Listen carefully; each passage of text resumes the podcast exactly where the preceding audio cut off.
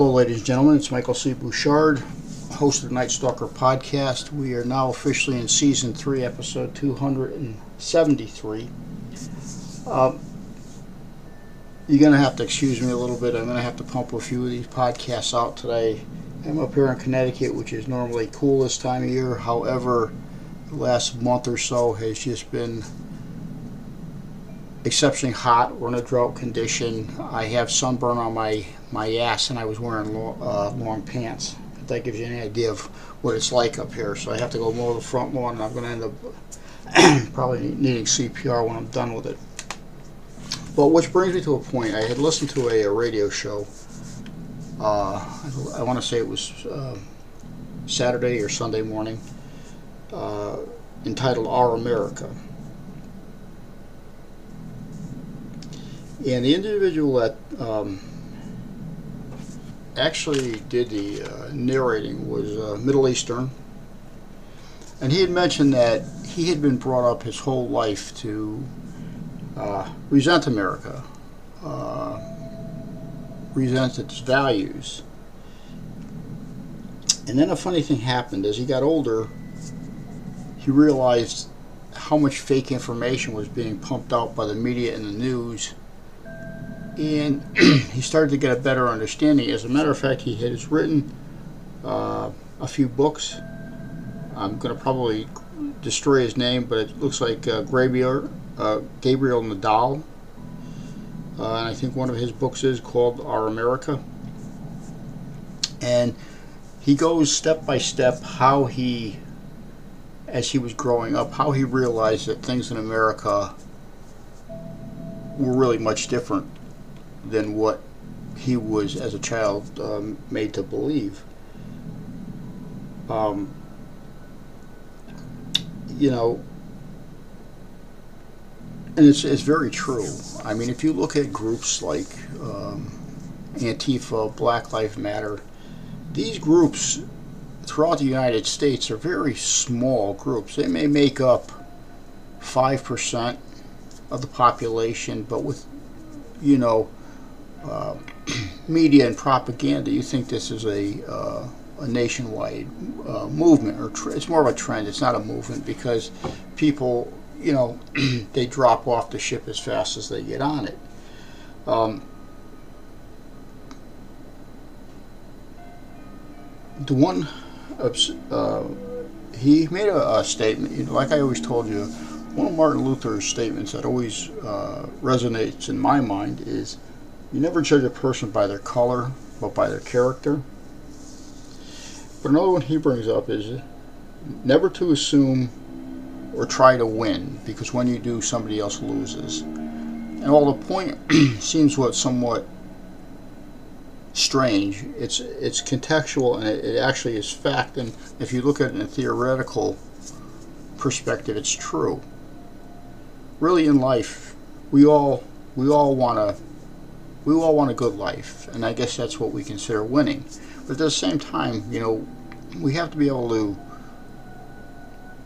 help those who are maybe not as fortunate as for whatever reason. I mean, sometimes it's not money, sometimes it's relationships are bad, sometimes um, it's just situations, the work environment, it's things that aren't prevalent in our life but are prevalent in their life that are not good. And um, you know, uh, rule number one people with money aren't always happy. Take Robin Williams, you know, Cobain, to list a few. Um, so, money doesn't buy a lot of things. It's nice to have and you know, you're talking to a guy right now who's 59, better health than most people are at 59. Retired at 59, but I went on to pursue other other work just because when you stop moving, you're basically I don't know. You're just you're just setting up the uh, the stage for the box, I suppose. That's the way I look at it, you know. Uh, and if at my age I want to continue to work, I'm going to continue to work. And, you know, it kind of pisses me off about people saying that, oh, just retire and travel the world. Well, let me give you one good bit of advice to travel the world. You need money. If you ain't working, you don't have money because the money you're getting from pensions or uh, whatever is paying your bills. So you need to get that stupid ass idea right out of your head. Um, plus, it doesn't it doesn't hurt to be active physically or socially. So you know, and what Nadal does mention in here the concept of racism. Now, in this last election, you know, either you loved Trump or you hated him. There were no options. Now, personally, the way Trump handled things, I didn't like it. Um, I thought for a businessman, he should have been much more professional. But when we when we scoot our what he should be like ideas out, we never saw gas prices this high. Uh, inflation was never so rampant. Uh, the pricing now for products is ridiculous. The transportation, you know, transporting of property uh, items is ridiculous. Uh, the gas, again, is the highest it's ever been, just like oil. So, you know, we have Russia who and China you saw Biden's weakness and moved in. Well, at the same time, you had a group of people that um, let a lot of things happen in America to to solicit votes. The Bidens. Now let's go back to about 1994. Biden had made several statements online, and you could find them everywhere, about the, the African American population. But yet, he solicited a lot of votes from the black population. Why? Because he knew that the generation, probably two generations since he said some of this stuff, and some of it was really bad. I mean, it was, you know, heinous. Uh, they weren't researchers. You know, people nowadays aren't researchers. A few small percentage are, but in general, people don't know history. Uh, I'm going to give you another FYI. Slavery was basically something that occurred because of the Democratic Party. Why? It was an opportunistic way to make money.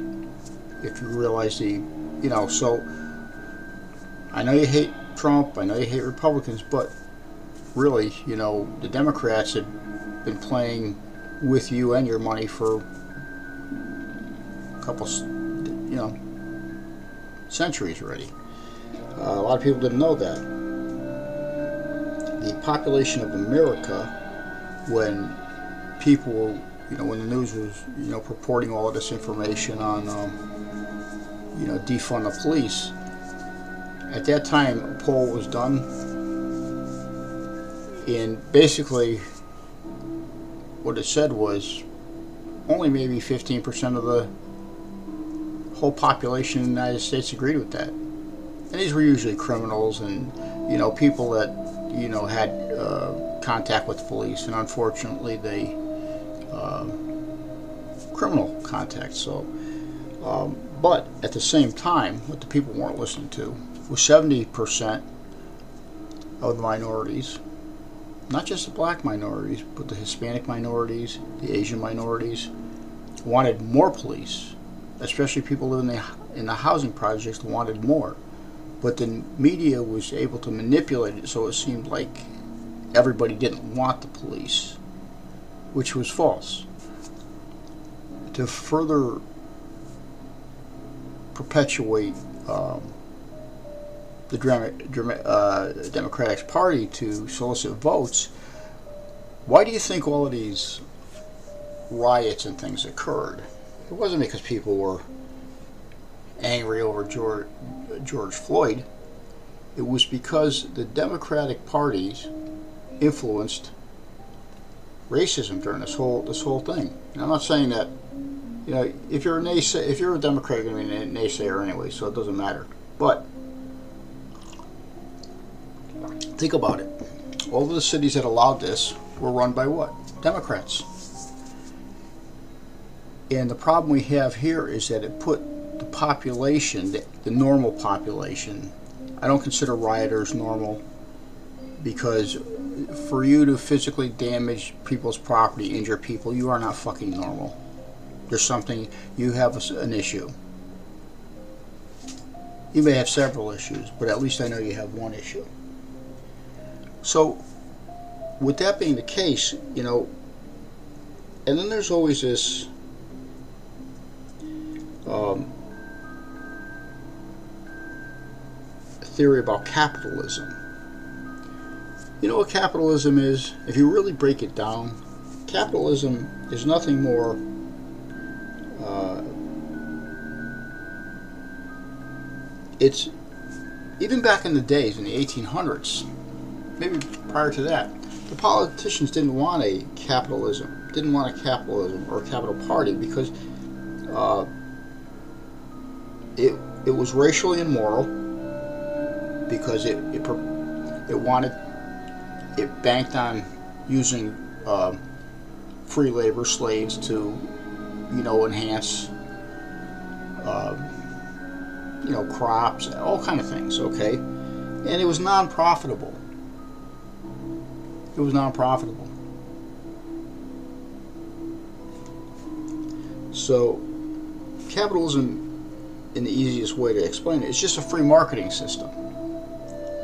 Okay, so before you decide you want to be a, a capitalist, maybe you need to do some research on it. Um, you know, and it, the and let's go, you know, I kind of just jumping around because I am on a time thing, and you know, I've been out there, I mowed the back lawn, I'm just like beat to hell. Um, you also have to realize our colleges nowadays are very um, they're they're academic, but they also brainwash people. They really do. Uh, the professors here don't want you to have the ability to, to really think on your own.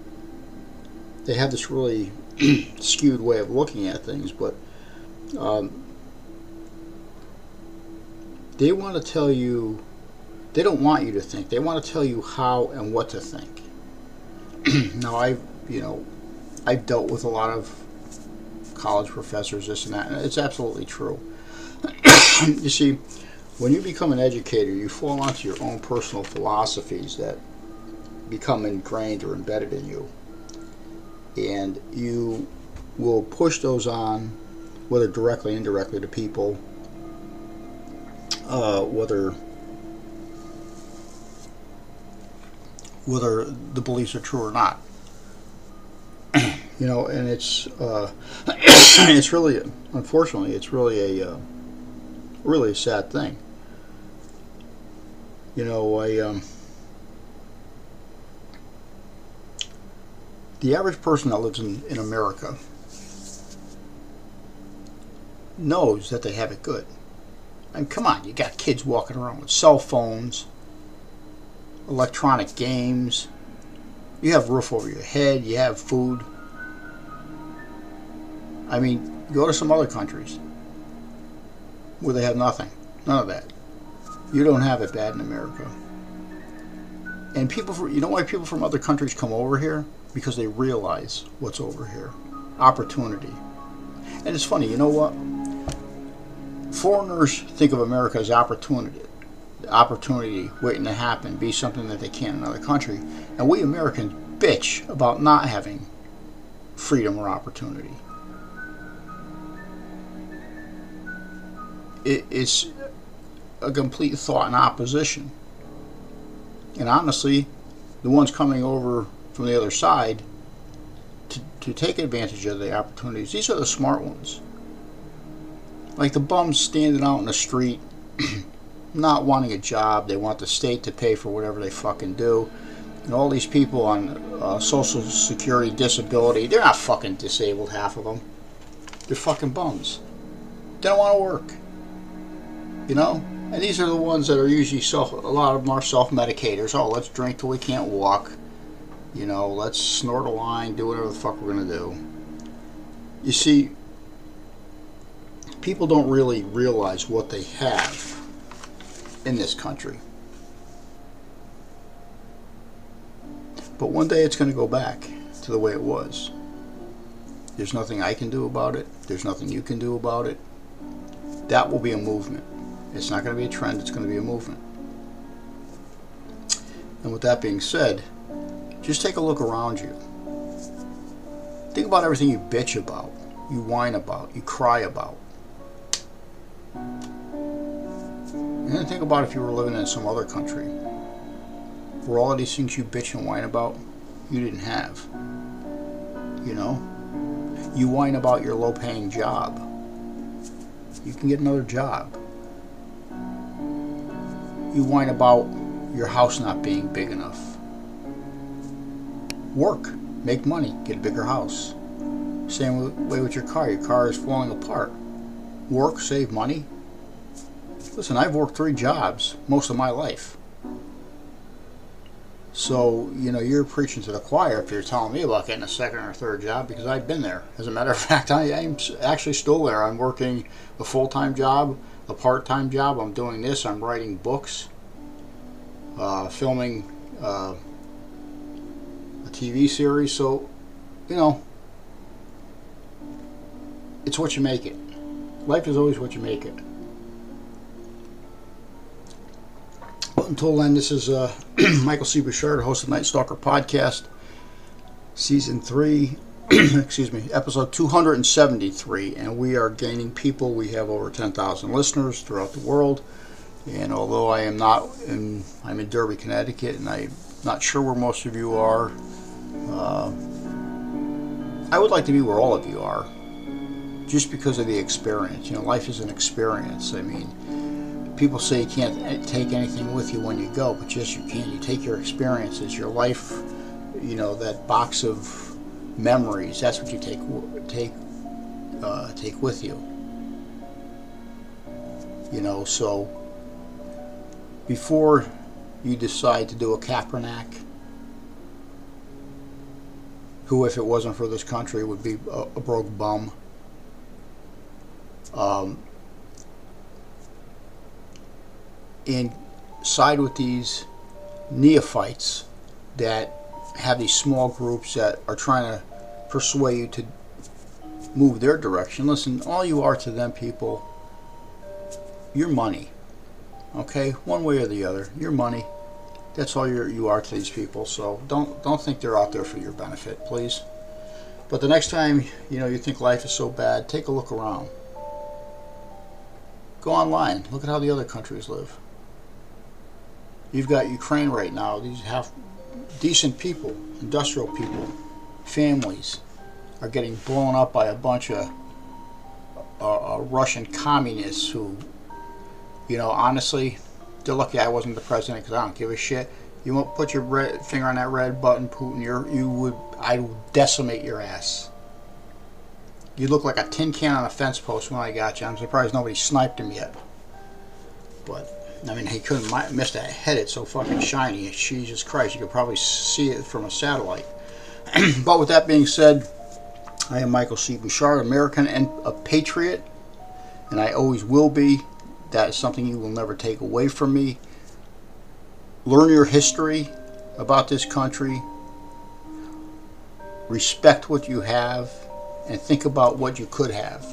It's all up to you. I am Michael C. Bouchard. This is host of Night Stalker Podcast, season number three, episode 272.